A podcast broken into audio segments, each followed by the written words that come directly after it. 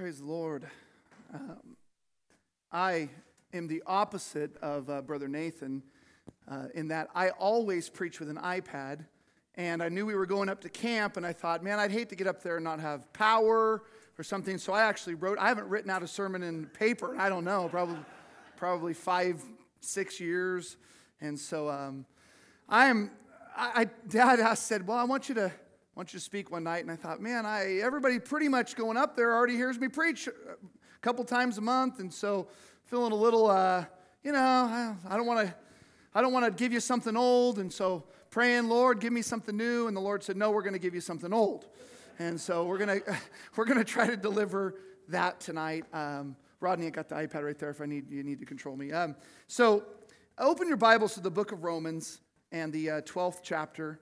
It's I, I can't tell you how many times I've heard messages out of this scripture or at least referenced in this scripture. And um, man, Brother Nathan really did a great job today. I so appreciate that word. Let's honor the word of God. We appreciate that. And uh, I've, I've looked at that. I, I thought it was funny because I recently had been reading there and just thinking about it. And I'm trying to dig through some numerology and what does three strikes mean? And I, you're out? I don't know, you know. Um, and, and never really got anywhere with it. And I, I just appreciated that. It really touched my heart. And um, I'm thankful for his ministry and thankful for everybody who's here. I was glad to see we had a couple of new voices in the choir tonight. That was nice. Yeah, I mean, let's give them it. Thank you guys for being here. I just hope that I hope that everybody's blessed. I know every time. Uh, we just had the choir thing. What last Sunday night was it? So two weeks ago, yeah. And it seemed like we haven't heard him in a month. I don't know. I loved it. It's awesome. Thankful. Amen. So, uh, Romans chapter 12. I got to get there myself. Romans chapter 12, verse 1 and 2. Very, very common. Rodney, can you turn up my monitor just a little bit? My voice, when I get into the smoke, well, I don't know because I was telling Nathan I used to go up there and help him a little bit with that camp. And I, every time I go to that camp, I lose my voice. And we were there a total of maybe seven, eight hours, and I'm already losing my voice. I don't know. I don't know what happens with that, but something about the air. So um, I'm going to try to not yell as much and just teach. And I just want you to receive from the Lord tonight. I feel like that God's word's able to do what, what it needs to do in our lives. Has anybody ever ever realized that there are times where somebody's preaching and uh, you receive something and you talk to somebody maybe after the service you talk to them about what they received and it was totally different than what you received. Anybody ever have that happen? It's because God's word, I love what they sang tonight. God's word is everything that we need. And whatever it is your situation is, whatever it is you're dealing with, God has an ability to speak through the word, whatever is spoken, to that specific need in your life. And I'm grateful for that. So tonight we're going to preach an old message, something that um, I love to think about, and you've heard preached many times on this verse, but maybe I'll give you a little new insight, some new thought. Um, I beseech you, therefore, brethren, by the mercies of God, that you present your bodies a living sacrifice, holy, acceptable unto God, which is your reasonable service. And do not be conformed to this world, but be transformed by the renewing of your mind, that you may prove what is that good, acceptable, and perfect will of God. Lord, I ask you tonight that you would help me to deliver what you have given into my heart, and I pray that it would, it would go and do what your word does. It does not return void, but it, is, it accomplishes the thing that you send it to do. And I believe you're going to do that tonight, Lord, and we give you all the praise and glory, and everybody say amen. amen. You could divide, and so I, I kind of teach a lot and uh, kind of going to stay there tonight a little bit. You could divide the book of Romans, if you wanted to, into basically two segments. Chapters 1 through 11 talk about what God did for us in salvation. And chapter 12 through 16 could be defined as our response to that salvation. I want to look at just highlight what we see in the book of Romans preceding this 12th chapter. So, in the first chapter, and we're not going to read all of it, believe me, but in the first chapter, we see the, rec- the rejection of the knowledge of God that produces every vile perversion, homosexuality, and immorality. We see that that is the result of the rejection of the knowledge of God. I don't think it's coincidence that in 1960s when they pulled God out of the schools, and when they pulled prayer out of the schools, when we refused to honor God in that way, that all of a sudden homosexuality began to become far more rampant in our country. Everybody agree with that? Say amen. The result of the rejection of God's laws, of God's things, of Him as the Creator, is that there is going to be every vile and wicked thing being transgressed as the direct result of that. But the apostles' response in this chapter is exactly what they were singing tonight. He said, I am not ashamed of the gospel of Jesus Christ, for it is the power of God unto salvation. It's not a black man's gospel, it's not a white man's gospel, it's not a rich man's gospel, it's not a poor man's gospel, it's not a Mexican gospel, and it's not an American gospel, but it is a gospel of Christ, which is the power of God unto salvation for everyone that believes. That's Romans 1. Chapter 2, we find that God's wrath is being poured out upon the disobedient ones. Chapter 3, we see very clearly and, and so well known that all have sinned and fallen short of the glory of God. And so God's response to that, we see again in chapter 4 that, that works do not justify us before God. What Brother Nathan was preaching this morning dressing a certain way or doing a th- certain thing does not justify us before God but believing, which is the action of faith. I don't know if you know this, and, and I, I know if you've been around here long, you do, but the word belief and the word faith are the same root word. Faith is the noun and belief is the verb, and we know that a verb means what? Action. So you cannot have faith without having action in your life if it is true faith. We're not justified by works, but the result of faith in our life is the works of God, the works of righteousness, the works of repentance. So believing is not just, hey, you know, I believe there is a God up there, or I believe in Jesus Christ. But what is the action of your life? If you say, I believe in Jesus, and then don't do what he says, you're a liar. And your works reveal your heart. I thought about this because Abraham was found righteous because of his faith. Before he was circumcised, Paul talks about this. Before he was circumcised, he was found righteous because of his faith. But the result of his faith in Christ and faith in God was that he became circumcised because of his faith. And, and there's that beautiful picture that works together. Chapter 5, we find that we then are justified by faith. And that while we were yet sinners, Christ died for us. And that where sin abounds, grace is greater. Sin can take you to the extreme depths of despair, but no matter how far you get, grace can always reach you. We find that's God's, re- God's answer, God's response to the gravity of our sin is that He is able to reach us right where we're at. Chapter 6 we know that the wages of sin is death, but that the gift of God is eternal life through Jesus Christ our Lord. Chapter 7, we find that the law does not produce sin, but it reveals sin. There became this debate about whether or not the law was actually making bad things happen. But the truth is, is all the law does is reveal to us our disobedience to God's word. It's there to make us recognize that we are sinners. It's not there because it produces sin. It's good. The law is not bad, but it, it reveals to us our sinful nature and it makes obvious our need for salvation, and that's what it's all about. Our dependency on God is what this is all about, that we turn to Him for salvation.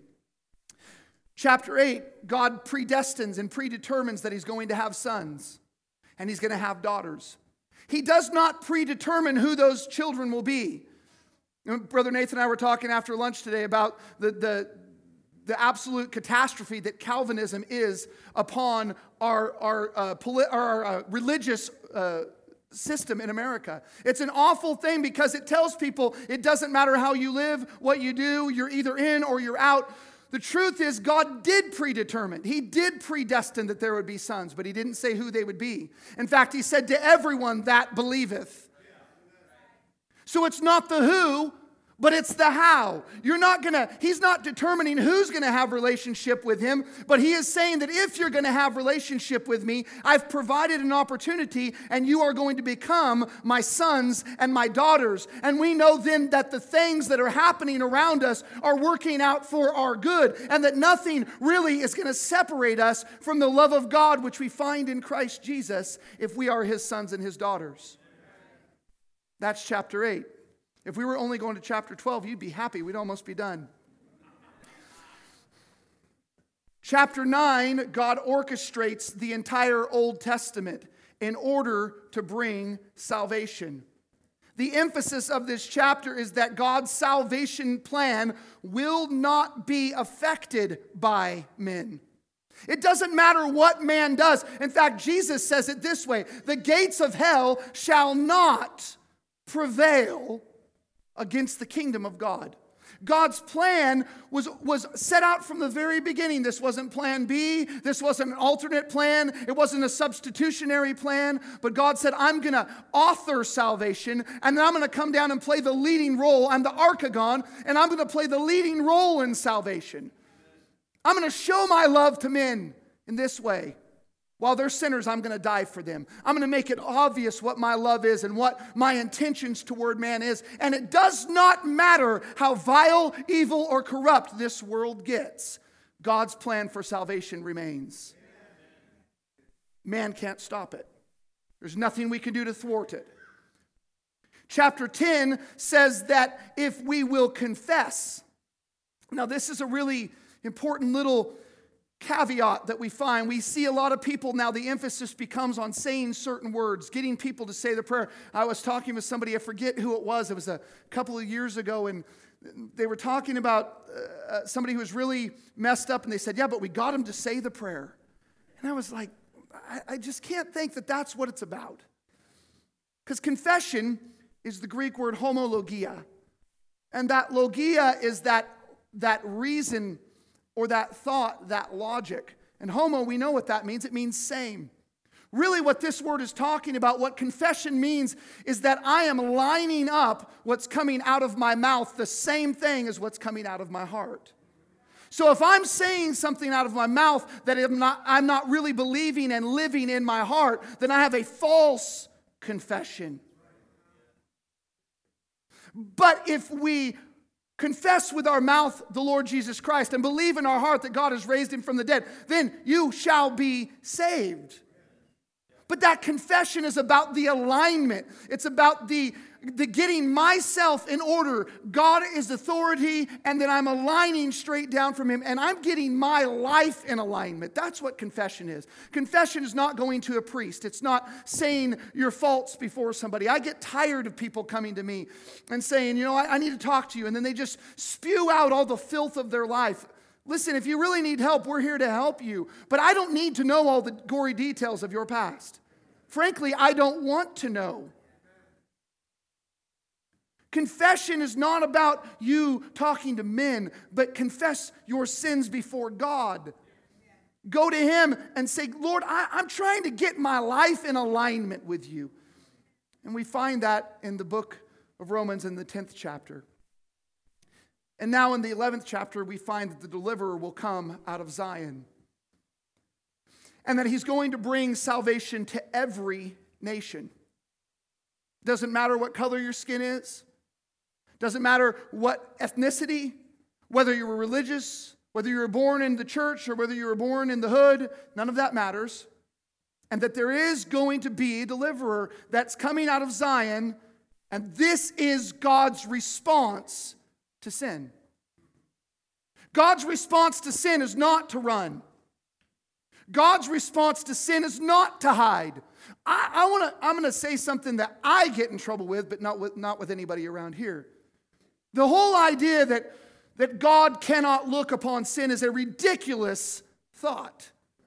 God responds to sin. His response to sin is not to run. When Adam and Eve sinned, God did not go hide himself, He went looking for them. God's not afraid of your sin. God's not afraid of what you've done. God has two responses to sin. He, ha- he offers salvation, and for those who, re- who reject it, He offers judgment. God never runs from sin. God is the sin killer. God is the answer. He is the, he is the solution for the problem of sin. That's 1 through 11. That's what all of this is leading up to. And then we start off the 12th chapter and the first verse, and Paul says, Now, therefore. That's what the therefore is there for. When you see that word, it's what is it there for? Because of everything I've just been talking about, because of this great salvation, because it's given to all mankind, because anybody who wants it can receive it, because there needs to be an alignment with us and God, because there's got to be a reactionary response to the grace of God extended to my life. Because of all that, therefore, I beseech you this word literally gives the idea of up close and personal. He literally, Paul's almost saying to them, in English, he would be saying, Let me just get up close and personal with you about this. Therefore, I beseech you, let me bring it right to your front door where you can't even miss this. Let me tell you exactly what it means, what your response needs to be to the salvation that God has offered you.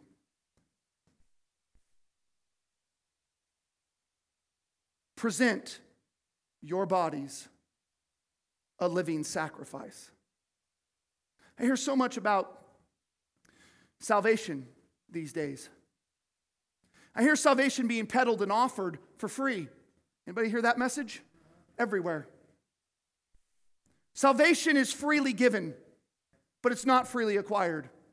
Salvation costs you everything. How many times did Jesus give this exact same description when he says, And the kingdom of heaven is like unto a man who finds a treasure in a field, and what does he do? He goes and sells everything in order to buy the field. This is the picture. It's freely given, it's there. God says, Here it is, but it's going to cost you everything. Everything you have to receive it. And somehow along the way, we have determined that salvation requires nothing on our part.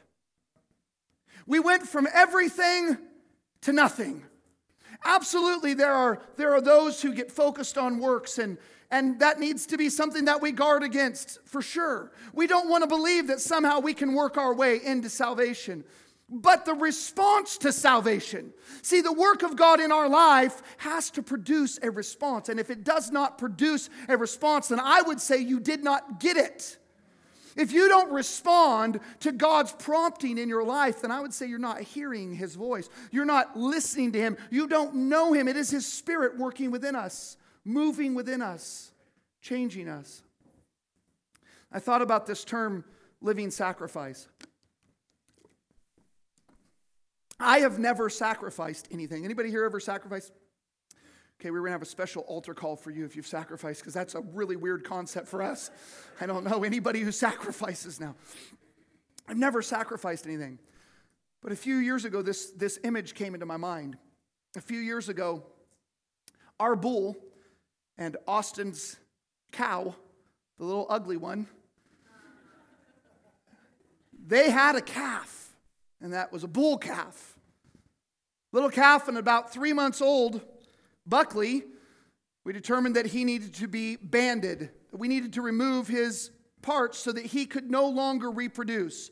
Does a couple of things. It keeps him from reproducing and it keeps the meat from getting all rank because of all the, all the chemicals and hormones and stuff flowing through him. We are farmers, ranchers, whatever you want to call us, but we do everything wrong because we're really, we're, we're really carpenters and concrete people who have cows. It's really what we are. We don't have a clue what we're doing.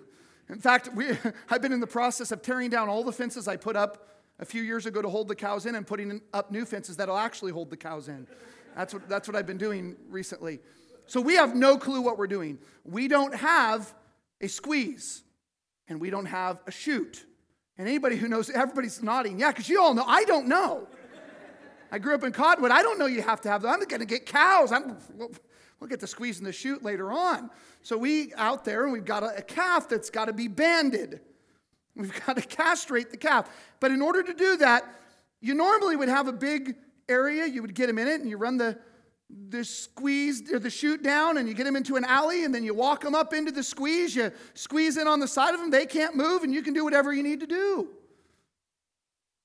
So, alternate method is that you get, we've got some young, strong boys. So we get Rodney, scholarship wrestler, great football player. We get Parker, number one football player in the North State his senior year. We get Coop, who's right there. He's just young, but he's scrappy. And we say, boys, we got to catch him. Now that was a show. It was, a, we should have recorded. Did you record it at all? I don't, we should have recorded it. We had the three of them, and I'm trying to get in there too, and I'm old and not fast. And trying to catch him, that's the first problem, is you got this calf, and believe me, he doesn't want to get caught. So he's running, and we're trying to get him in the corner, and, and then they, you know, you get close, and you don't know what he's going to do, and then he runs between you. And so finally, after quite a bit of work, after which the boy said, We are never doing that again after quite a bit of work, they catch him. But that's just half the battle. That little calf, no bigger than this. I mean, just that big, that wide. He couldn't have been more than 100 pounds. We got about 500, 600 pounds on him, laying on him. And there's something about a calf that doesn't want that part of him touched. You can't believe the amount of kicking, snorting, frothing. It was literally, I'm not exaggerating, they can witness this, everything they could do to hold him down. All three of them. One on his head, some on his legs, and I'm on the back and I'm trying to work things around there. It's not easy. Really tough. And this so reminded me of a living sacrifice.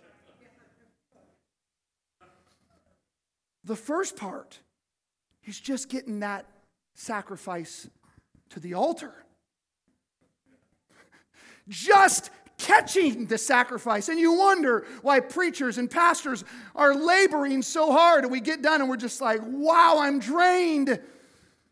Everything you can do to try to corral that living sacrifice just to get it to where you can catch it. But then once you catch that sacrifice, you got to bring it to the altar. See, there's so many loose thoughts and stray thoughts in your mind. There's so many things battling your sacrifice to God. There are so many things that are captivating your attention, that are drawing your affection, that are trying to keep you running and moving and staying away from being caught. And then once you catch them, you got to put them on the altar. Once I actually get all of my things in order and I get all my thoughts drawn in and I and I realize I've got to present a sacrifice to God. I've got to bring something to God that is pleasing to him. Well, now I've got to get that on the altar. And God is trying to cut away the carnality of my life that keeps reproducing. He's trying to get in there. In fact, the scripture, without going into detail because of little ears, talks about circumcision, which is not about the flesh, it's about the heart. And it's about the cutting away of the carnality of my life. And God's got me on the altar, and He's trying to cut away the things that keep reproducing. Anybody have a problem with things that keep reproducing in your life? Some flesh stuff that just won't quit. It just won't die. And you think, you know what? I've been down this road before. I have got it licked. And just as soon as you think that, it rises back up and shows its ugly head. Anybody else deal with that? The only answer for the salvation. It's not. The response to us is not, God, thank you for salvation. Now I'm going to keep living to the flesh. The answer is not, God, thank you for salvation. And so I'll kind of, you know, give you some, some tribute. I won't really sacrifice anything, but I'll show up to church. I can do things. I was, again, preaching half my message today, but I was thinking about something I preached a long time ago about all these works that we try to supplement and add in and say, hey, this is important. This God needs to see. And I was preaching that one time, and afterwards, Brother Aaron talked to me, and I love what he said.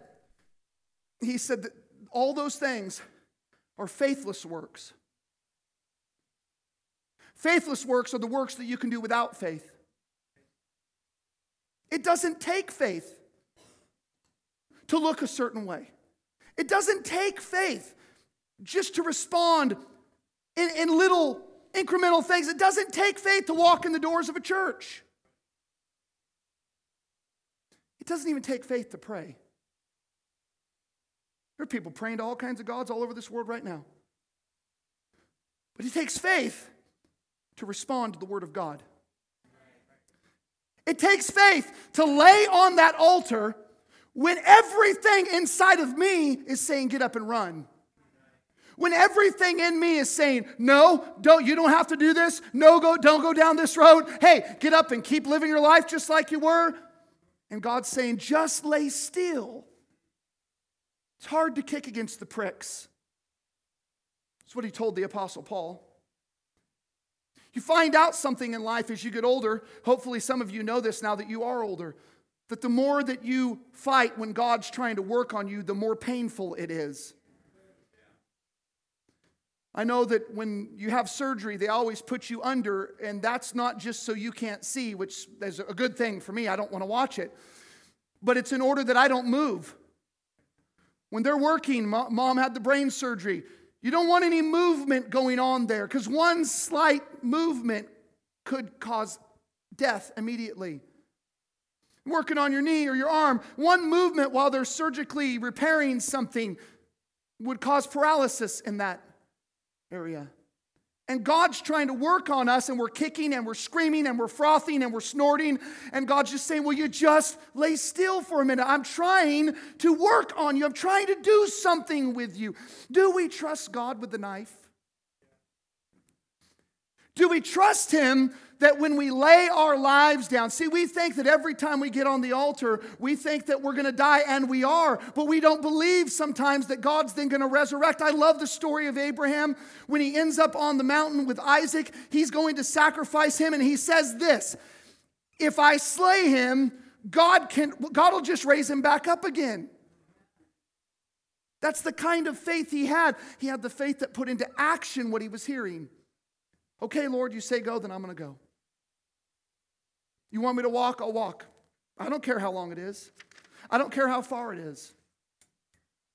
So God wants us, the appropriate response to salvation is that we become a living sacrifice. The living sacrifice never totally dies. The living sacrifice has to be represented every day. If you're going to follow after me, you're going to have to deny yourself.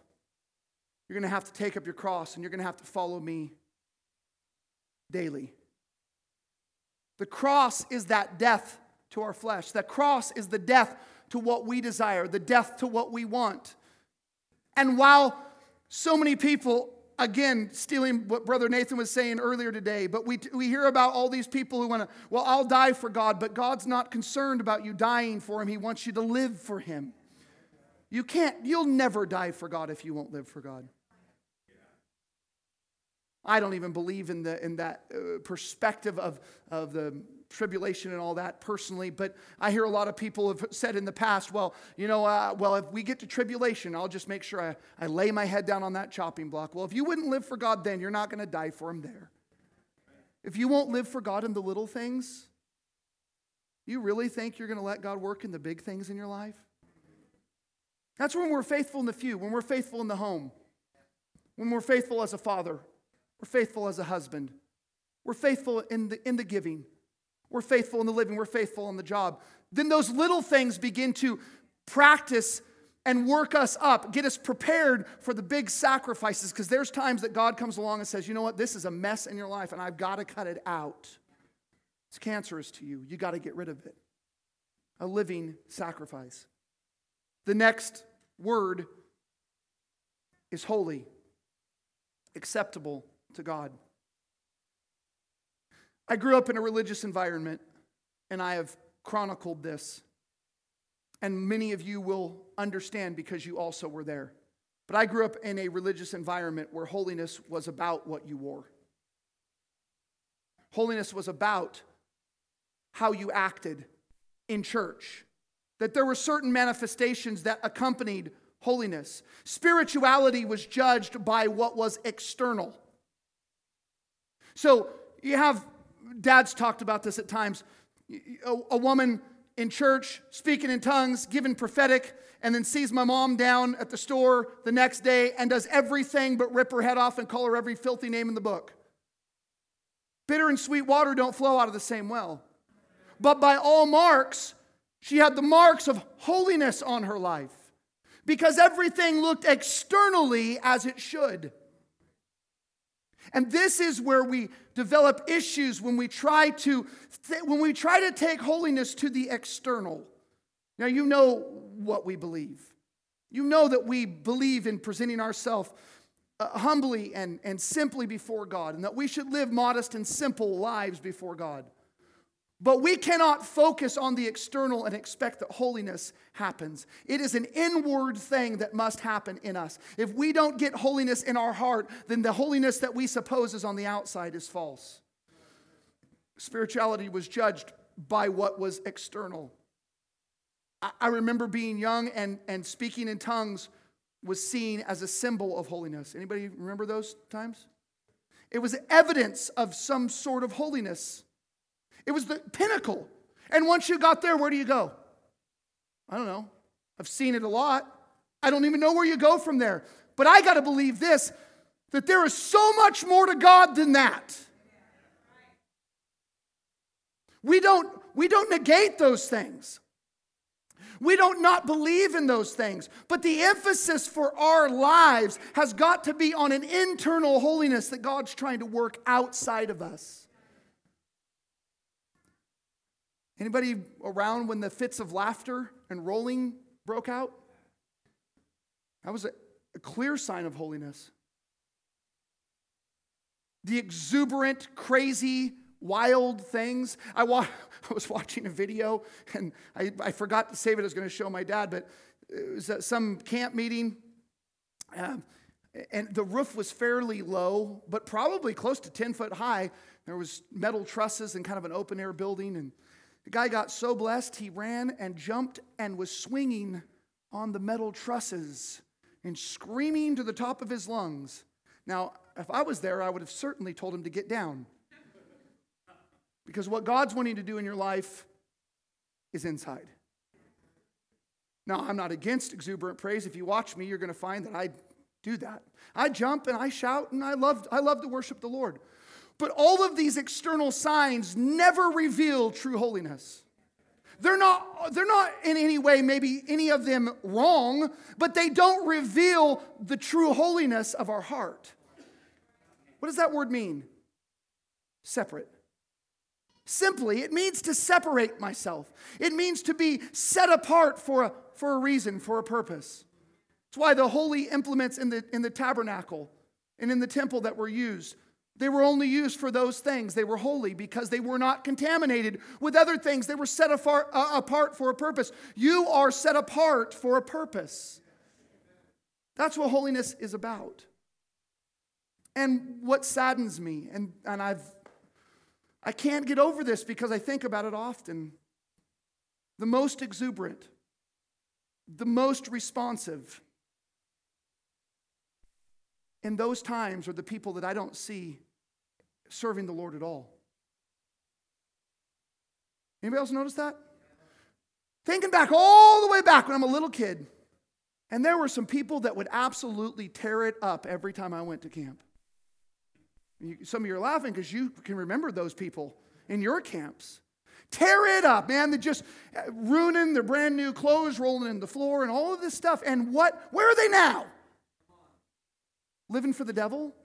Have no interest in serving Christ? Have no lasting impact. I'm going to tell you what, if God touches you to the point where you are rolling in the floor, then you better get up out of there and you better be living for Him. If it's that powerful, if it's that important, if it's that moving, there never should be a time where you ever turn around. But I believe this, I've come to believe this in all my years. I've been involved in ministry for since I was 18, I'm 43, so 25 years. I've come to believe this.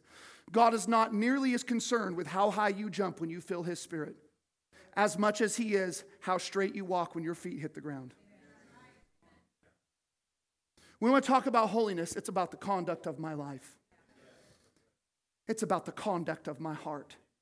It's about refusing to allow my heart to be captivated by the world. It's about refusing to allow my attitudes and my actions to be controlled like everybody else's attitudes and actions are. This is so important to God. Holiness, it's acceptable say, I, I want to see God. I want God to move in my life. The scripture says, without holiness, no man shall see God.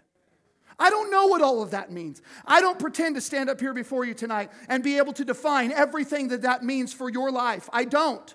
But I'm going to tell you this we better be seeking it. We better be looking for it. We better be saying, God, I'm laying here on this altar because I want you to make me holy. I want to be acceptable to you. I want to be pleasing to you. Again, I said this, I know I said this the other day, but there's a few people who didn't hear it. When I was youth pastoring, we had all the kids coming. And I realized they were all coming because we had games and we were taking them on trips and we were doing every, every kind of crazy thing to try to get them to come in. I had 100 something kids. The church was only about 200 people. I mean, it wasn't, uh, we just had a lot of kids coming. It seemed really cool. It seems like a, well, this is, man, God's really moving. And I, and I look out one time and I just realized that of all the kids that are there, none of them know the Lord really. Just all coming. They're just, you know, coming to church. And I remember I begin to say, I don't care if you're living for God right now. Now, that sounds like a terrible thing for a youth pastor to say. Because if you're not living for God in five years, then what you're doing right now doesn't matter. It just simply doesn't matter. Any man who puts his hand to the plow and turns back is not worthy of the kingdom. I don't care that you start the race. I don't care that you that you get all in and you're carrying your Bible everywhere and you got it all figured out, but then 5 years down the road you want nothing to do with God. You did not get it. You missed it. I want to preach a gospel that works inside of us so that five years down the road, you're telling me the very things I was telling you five years ago because it's become a part of you. It's become ingrained in who you are. Because if you don't get that, young people, you will not grow up and serve God. If you don't figure out who Christ is in your heart, all of your experiences in church and the greatness of the youth choir and every event that we could have will be nothing in your life. It will amount to zero. It will be a good time that you will regret all the time that you spent there and didn't spend in the world if you don't get Jesus. The only thing that is acceptable to God is that living sacrifice. In fact, the apostle says, listen, it's your reasonable service. What's, what's the response that you're supposed to have? Live holy, sacrificially before God, and it's just reasonable. It's not even going over and beyond where you should go. This is just reasonable. It's just an expected response to what God has done. Now we got to get to verse 2 and then I will be done. It's not as long. And This is acceptable to God. It's your reasonable service, but there's an and, which means I've got more to say on the subject. I'm not finished. Do not be conformed. We have got to stop allowing the world to conform us. I read something a couple of weeks ago and I couldn't find it again, so I don't have the exact details of the names, and you could look it up yourself. Hillsong decided to plant a church in Atlanta, and I think it was in 2019, right before COVID. And the pastor, who I believe his name was Collier, I think it was, made, they made a decision. Hillsong, Brian Houston, all that. Okay, they made a decision. We're going to partner with Facebook. And Facebook said, Our mission in this is to change the face of Christianity. Yes, the pro LGBT, anti God, pro abortion Facebook partners with a megachurch, not just about online streaming. No, no, no. Not just about building apps for the church. No, about literally conforming that church to where it's palatable for that area. What book, to give you a clue, do we have that already tells us what the church is supposed to look like? Where did we come along and feel as though somehow the world should have some input about what the church is supposed to do?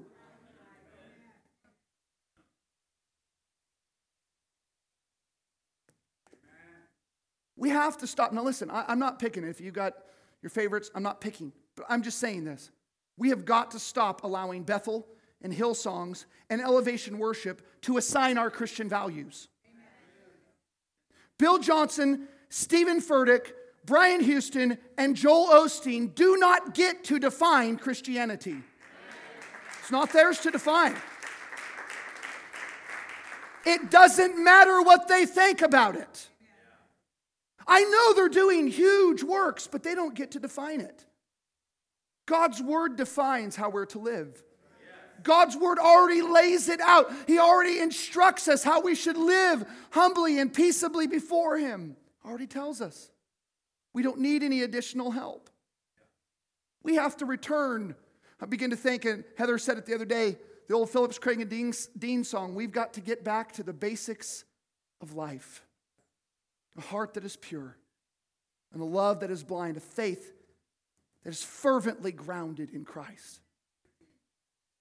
We've got to get back to the basics of Scripture. We are going to be inundated for the next 10 years, should the Lord tarry, with every vile thing coming into the church on a major denominational level. You know it's coming, it's already happened in a lot of places. We have to be bold enough to believe the Word of God and say homosexuality is sin. It's not just my belief, it's God's word. We've got to be bold enough to say premarital sex is sin.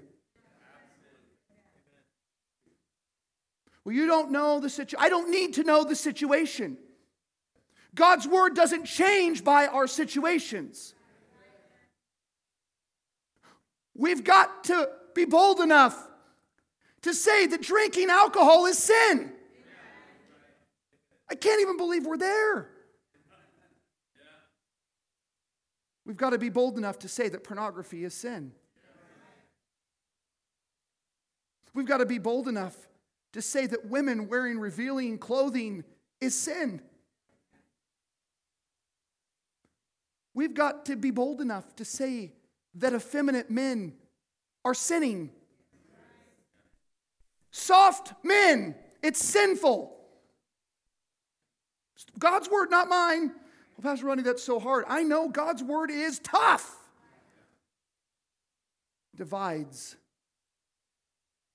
It's scriptural, it's sound. And if we are not bold enough to allow God's word to speak truly, then we are being conformed. But the light penetrates the darkness. The darkness cannot overtake it. It cannot envelop it. It cannot control it. God's light is, is going to permeate every crevice and crack so we can be bold in the proclamation of who Jesus is. Nature forms us, sin deforms us, the schools inform us. The media misinforms us. Prisons reform us. The military uniform us. And the world conforms us. But only Jesus Christ can transform us. It is the power of God to the transformation of my life. You don't just need the form. Some people have the form of godliness, but they deny the power of transformation. His work is not a work of conformation. I don't know if you thought about this. It's not just don't be conformed to the world, you cannot be conformed into the image of Christ either. See, this is why we're always trying to get the cart before the horse, and we're trying to get into the image before we ever meet Jesus. But when we meet Jesus and we get on that altar and we say, Hey, Lord, I'm here, and whatever you want to do in me, you can do it, His power comes in us and He begins to transform us, not conform us. God's not going to sit and argue with you about it. God's not going to waste his time trying to pressure you to do a bunch of things you don't want to do. That's what conforming does. You're conforming, you're squeezing it, you're making it shaped into your image. But Jesus says, if you will let me, I will transform you from the inside out. I'm going to work on that inside. Yeah, the outside may look a little. Anybody feel like your outside looks a little rough sometimes? But God's working on my inside. I used to sing a song when I was a little guy. There really ought to be a sign upon my heart saying, Don't judge me yet, there's an unfinished part. You can't see everything that God's transforming on the inside. Don't be so quick to judge what you see on the outside. Because if the inside gets taken care of, and so I, I begin to think about this and I'm closing we have gathered, the number that we have, small group, but we have gathered to hear the word of God. And oftentimes, this passage, passage of Scripture, almost every time, for some reason, I've heard it, it almost always goes to this idea of salvation. Present your bodies a living sacrifice, holy acceptable to God, which is your reasonable service. Do not be conformed to this world. It almost always seems to want to attach to the front end of this, but this is the response to salvation. Not one time, but for all time. Because I've found this out that I've been serving the Lord a long time and I still need my mind transformed. I've been serving the Lord a long time, but there are still things that God is trying to shape inside of me. He wants to transform some things. And so it's not a brand new Christian, listen, you got to stop listening to worldly music. This is what it's about. No, no, it's actually not about that at all. This is about your appropriate response. I don't care if you've been serving the Lord for 30 years or 30 days. The appropriate response is always the same present your body as a living sacrifice. And do not be conformed, but be transformed. So I think everybody probably would agree with me tonight, but I'm going to ask how many would say, I want the Lord to continue to transform me? I want Jesus to continue to transform me. I'm so thankful that God's not finished working in my life. I'm so thankful that He didn't just save me and drop me off in the pits of hell and say, hey, let's see if you can kind of swim. But that He is working in me, He is working through me, He's working on me, and He is transforming me. So, Lord, we ask you tonight. Why don't you just ask Him that? Say, Lord, I need your transformation in my life. God, I need you to work only what you can do.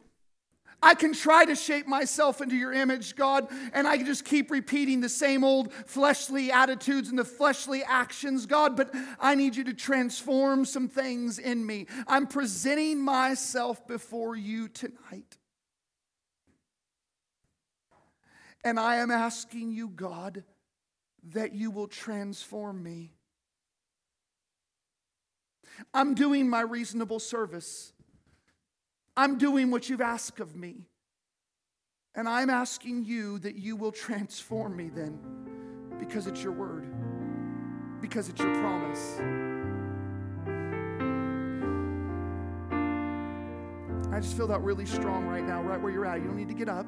You say, I've been, I've been really struggling with repetitive action in my life, and I'm tired of it. I'm tired of fighting in that area, and I just want God to transform me. I want you to lift your hand to Him right now and just let Him begin to work on the inside. Just let Him work. Let Him work right now. Just let Him work right now. God, from the inside out. From the inside out, Lord.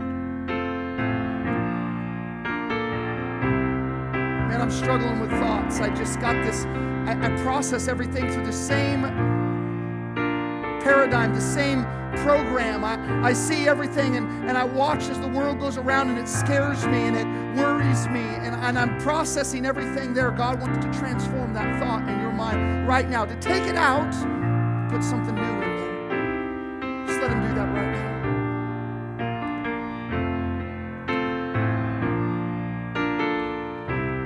So take my life.